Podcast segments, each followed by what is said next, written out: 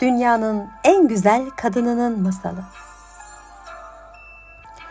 Vakti zamanında öyle bir çöl ülkesi varmış ki göz alabildiğine altın sarısı kumları, palmiye ağaçları ve gökyüzünde bulutsuz güneşiyle muhteşem bir doğa harikası. İşte bu doğa harikasının tam ortasında kırmızı çamurdan yapılmış muhteşem bir saray yükselirmiş göğü öpen. Bu sarayda öyle bir kral yaşarmış ki güzelliğin hayranıymış ve dünyanın en güzel kadını ile evliymiş. Bu kralın adı Musa'ymış. Ama güzel kadının adını bilen kimse yokmuş. Bu ülkede herkes bu kadının güzelliğini konuşurmuş. Yemeklerini yemeye başlarken tek bir muhabbetleri olurmuş. Dünyanın en güzel kadını. Kim bir şeyi övecek olsa ah dermiş. Dünyanın en güzel kadınının saçları gibi, onun gözleri gibi, onun gözyaşları olan çiğ tanesi gibi. Kim bir şeyin tazeliğinden bahsedecek olsa ah derlermiş. Dünyanın en güzel kadınının teni gibi. Zaman içerisinde şairler yaza yaza bitirememişler. Şarkıcılar o şarkıları söylemeye can atmışlar her daim. Bestekarları, ressamları, heykeltıraşları, aklınıza hayalinize gelebilecek hangi sanatçı varsa dünyanın çok güzel kadınını tarif etmekteymiş. Bütün yaptıkları sanat eserleri neredeyse bundan bahsetmekteymiş. Bütün çalgıcılar, bütün enstrümanlar, arp, davul, çıngırak, hepsi ama hepsi dünyanın en güzel kadınını teker teker övmekteymiş. Gel zaman, git zaman. Dünyanın en güzel kadını üzerine yıllar yılı şarkılar, şiirler söylendikten sonra, müzikler yapıldıktan, bütün ressamlar hünerlerini gösterdikten sonra kimsenin bu kadar güzel bir kadın olabileceğine inancı kalmamış. Ayrıca Kırmızı Çamur Sarayı'ndan hiç çıkmaması belki de şarkıcıların ve şairlerin dedikleri kadar güzel olmadığındandır diye düşünmeye başlamışlar. Çünkü Musa o kırmızı saraydan karısının yüzünü pencereden bile göstermemiş kimseye. Karısının yüzünü göremeyen insanlar da demişler ki evet, evet böyle bir kadın olamaz. Hem şimdiye kadar varsa bile mutlaka ki yüzü pörsümüştür. Saçları dökülmüştür ve göbeklenmiştir. Etleri sarkmıştır. Hatta göz altları morarmıştır. Kendilerince dünyanın en güzel kadınını çirkinleştirmeye uğraşmışlar. Beyinleri bir süre bunun için çalışmış. Dönmüş, dolaşmış. Ama bu durumdan muzdarip bir kişi varmış. Arp çalan bir şarkıcı. Şarkıcı işini o kadar büyük ciddiyetle yaparmış ki kimsenin kendisini dinlemediğini görünce kusur bende değil. Dünyanın en güzel kadınında olmalı. Öyle ya kimse onu şimdiye kadar görmediği için artık inanmıyorlar. Ama ben görürsem bu benim arpıma da yansır. Ve insanlar belki yine bana inanır. İşte bu düşünceye kapılarak az gitmiş, uz gitmiş. Dere tepe düz gitmiş, konmuş göçmüş, yemiş içmiş. Sahraların o çölünde ayakları yanarak, tepesinde yumurta kaynayarak. Gide gide o kırmızı sarayın, kırmızı çamur sarayın kapısının önüne. Muhafızlar durdurmuşlar bunu. Şarkıcı, burada ne işin var? Gecenin bir yarısı. Şarkıcı gıkını çıkarmamış, arpını çalmaya devam etmiş. Öyle ki sözcükler birdenbire birer nota olmuşlar. Muhafızlar anlamışlar onun kadını, o dünyanın en güzel kadınını görmek için oralara geldiğini. Demişler ki, yok işte orada dur bakalım. Herkesin bir sınırı vardır. Bizim kırmızı çizgimizde dünyanın en güzel kadınıdır. Onu biz görmedik ki sen göresin. O zaman demiş beni kralınız Musa'ya götürün.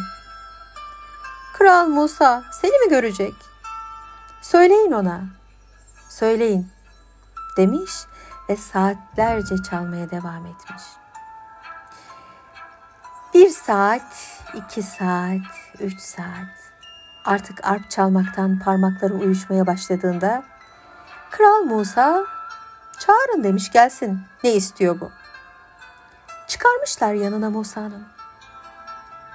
Çamurdan sarayın kapıları açılıp da içeriye girdiğinde altın varaklı duvarlar kendisine bir ışık oyunu oynamışlar. Hemen sağına soluna bakılmış dünyanın en güzel kadınının resmi var mı diye. Ama yokmuş. Gerçekten de duvarlar bomboşmuş. Bir yemek masası varmış ki üstünde yok yokmuş. İki tane sandalye varmış. Birisi Kral Musa'nın, diğeri de dünyanın en güzel kadınının. Ama dünyanın en güzel kadını sofrada değilmiş. Kral Musa sormuş şarkıcıya. Ne istersin benden?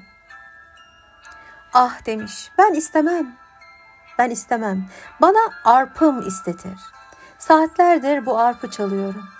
Öyle ki parmaklarım uyuştu. Benden tek bir şey ister. Sizin gördüğünüz güzelliği görüp gösterebilmemi.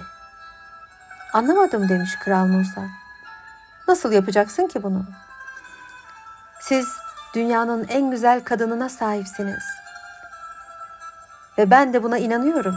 O yüzden buraya kadar geldim. Ama halkınız artık inanmıyor. İnanmıyor çünkü bu kadar uzun süredir böylesine bir güzel kalmamıştır.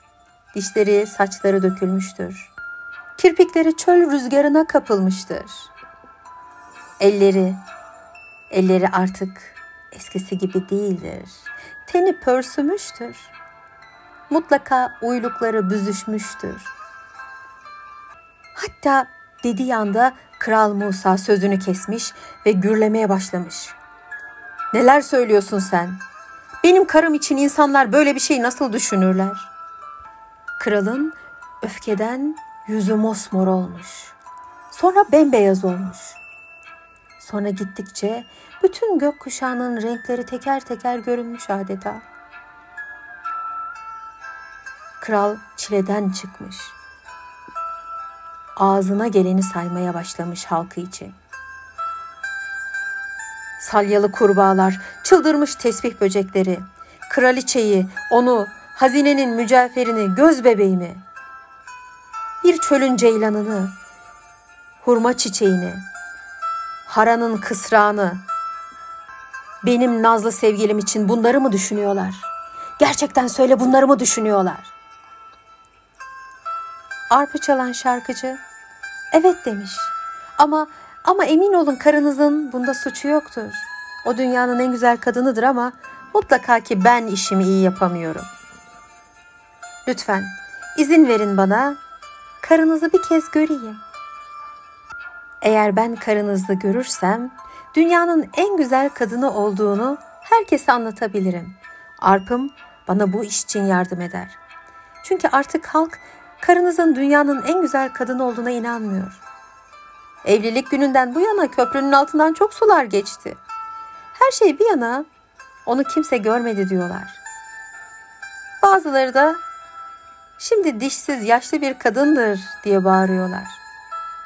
Kral öfkeden köpürmüş. Ah demiş ah. Şu an seni öldürebilirim. Öldürebilirim gerçekten.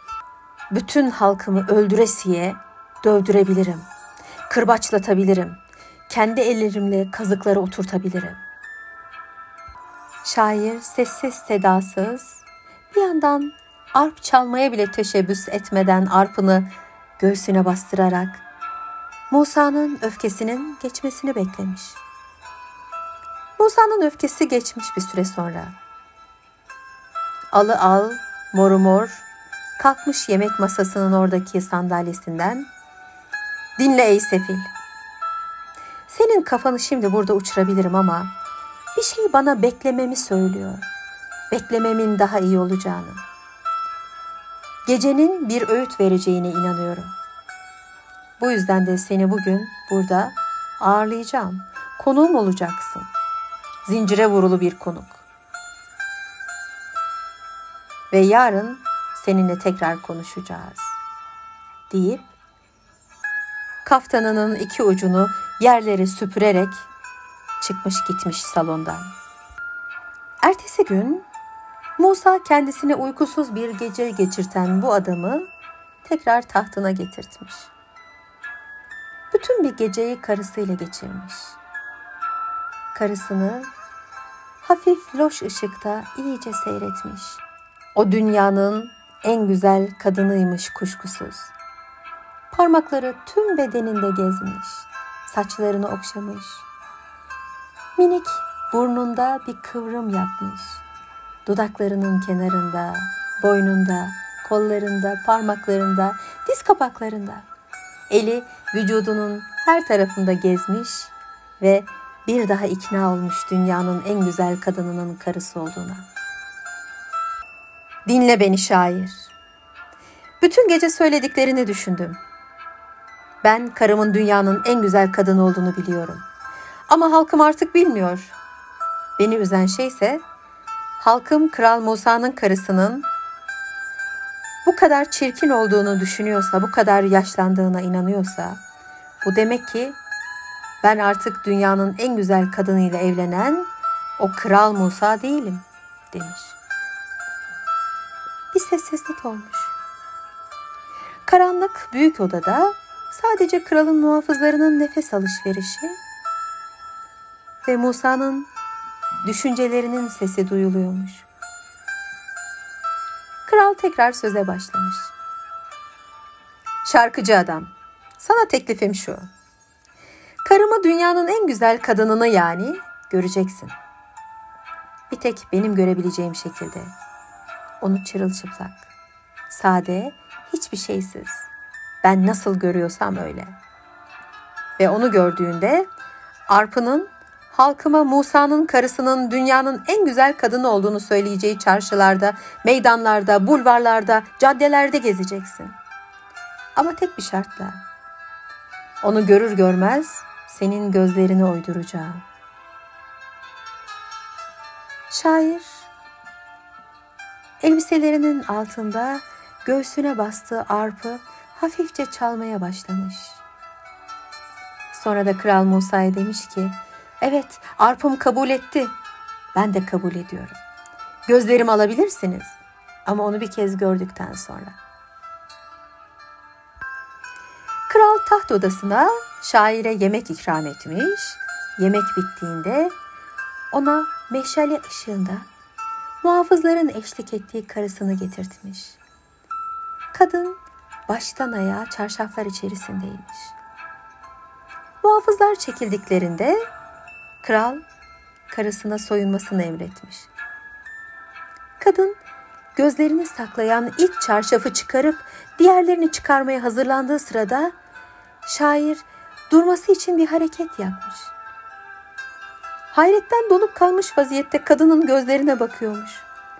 Bir yandan da güneşe bakarken yaptığımız gibi elleriyle gözlerini korumaya çalışıyormuş.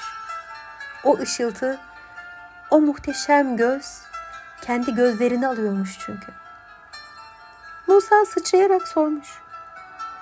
Ee şair ne oldu? Dünyanın en güzel kadını tüm çıplaklığıyla karşına çıksın istemiyor musun yoksa? Şarkıcı şair, ey kral Musa, dünyanın en güzel kadınını bütün çıplaklığıyla gördüm zaten. Benim bakışım onun bakışını gördü. Dinle Musa. O anda bir şey anladım. Eğer halkın dünyanın en güzel kadınının güzelliğine inanmıyorsa benim yüzümdendir. Şarkılarım ve müziğim bu güzelliği anlatmaya yetmemiştir. Ama şimdi gözlerini gördüm ya, dünyanın en güzel kadınının varlığına inanacaklarını biliyorum artık insanların. Artık gözlerimi oydurabilirsin istediğin gibi. Bu sözler Musa'yı çok duygulandırmış. Musa şairin gözlerini oydurma zalimliğini gösterememiş. Bağışlıyorum senin gözlerini ama gittiğin her yerde karımın güzelliğini anlatacaksın. Deyip göndermiş onu muhafızlarla o kırmızı çamur saraydan çölün sıcağına. Ve o akşam karı koca mutlu düşler içerisinde karşılıklı o koskocaman yemek masasında biraz muhabbet, biraz sohbet etmeye başlamışlar. En güzel içecekler, yiyecekler masalarındayken birbirlerinin gözlerinin içine bakıyorlarmış muhabbette. Kral Musa başını kaldırdığında karısının gülümseyen yüzüyle karşılaşmış bir anda. Teşekkür etmiş o güzel kadın, dünyanın en güzel kadını. Teşekkürler Musa demiş. Teşekkürler sevgili kralım. Bana teşekkür etmen için sana ne verdim ki diye sormuş kral. Kısa bir sessizlik olmuş. Sonra kadın, dünyanın en güzel kadını, muhabbetle bakmış kocasının gözlerine. Sen demiş, sanırdım ki benim güzelliğimi kıskandığın için başka bakışlardan beni bu kırmızı çamurdan saraya kapattın. Oysa sen beni sevdiğin için kapatmışsın Musa. Meğer sen beni sevdiğin için kapatmışsın beni bu kırmızı çamurdan saraya. Bugün gördüm ki dünyanın en güzel gözleri beni gördüğü için sen merhamet edip onu bağışladın. İşte bu da seni dünyanın en güzel erkeği yaptı. O yüzden sana sevgim sonsuz. İstediğin kadar burada kalabilirim. Hiçbir pencereden bakmadan, hiçbir kapıya çıkmadan sadece senin sevginle yaşayabilirim. Kral Musa o zaman demiş, demek ki sevgin tamdır bana, kapılar açılsın.'' Perdeler güneşi kesmesin artık. Halkım seni görmeyi hak ediyor o zaman. Madem ki senin sevgin bana tamdır. Kalbin kalbime yakındır. Açalım perdeleri, pencereleri. Bundan sonra sadece dünyanın en güzel kadını değil, aşkın adı olarak adın anılsın demiş. Ama kadının adını yine kimselere söylememiş.'' Gökten üç elma düşmüş. Biri size beni dinlediğiniz için, biri aşka ve aşkın insanı güzelleştiren haline, diğerini de tabii ki soydum, dildim, sanata bağışladım efendim.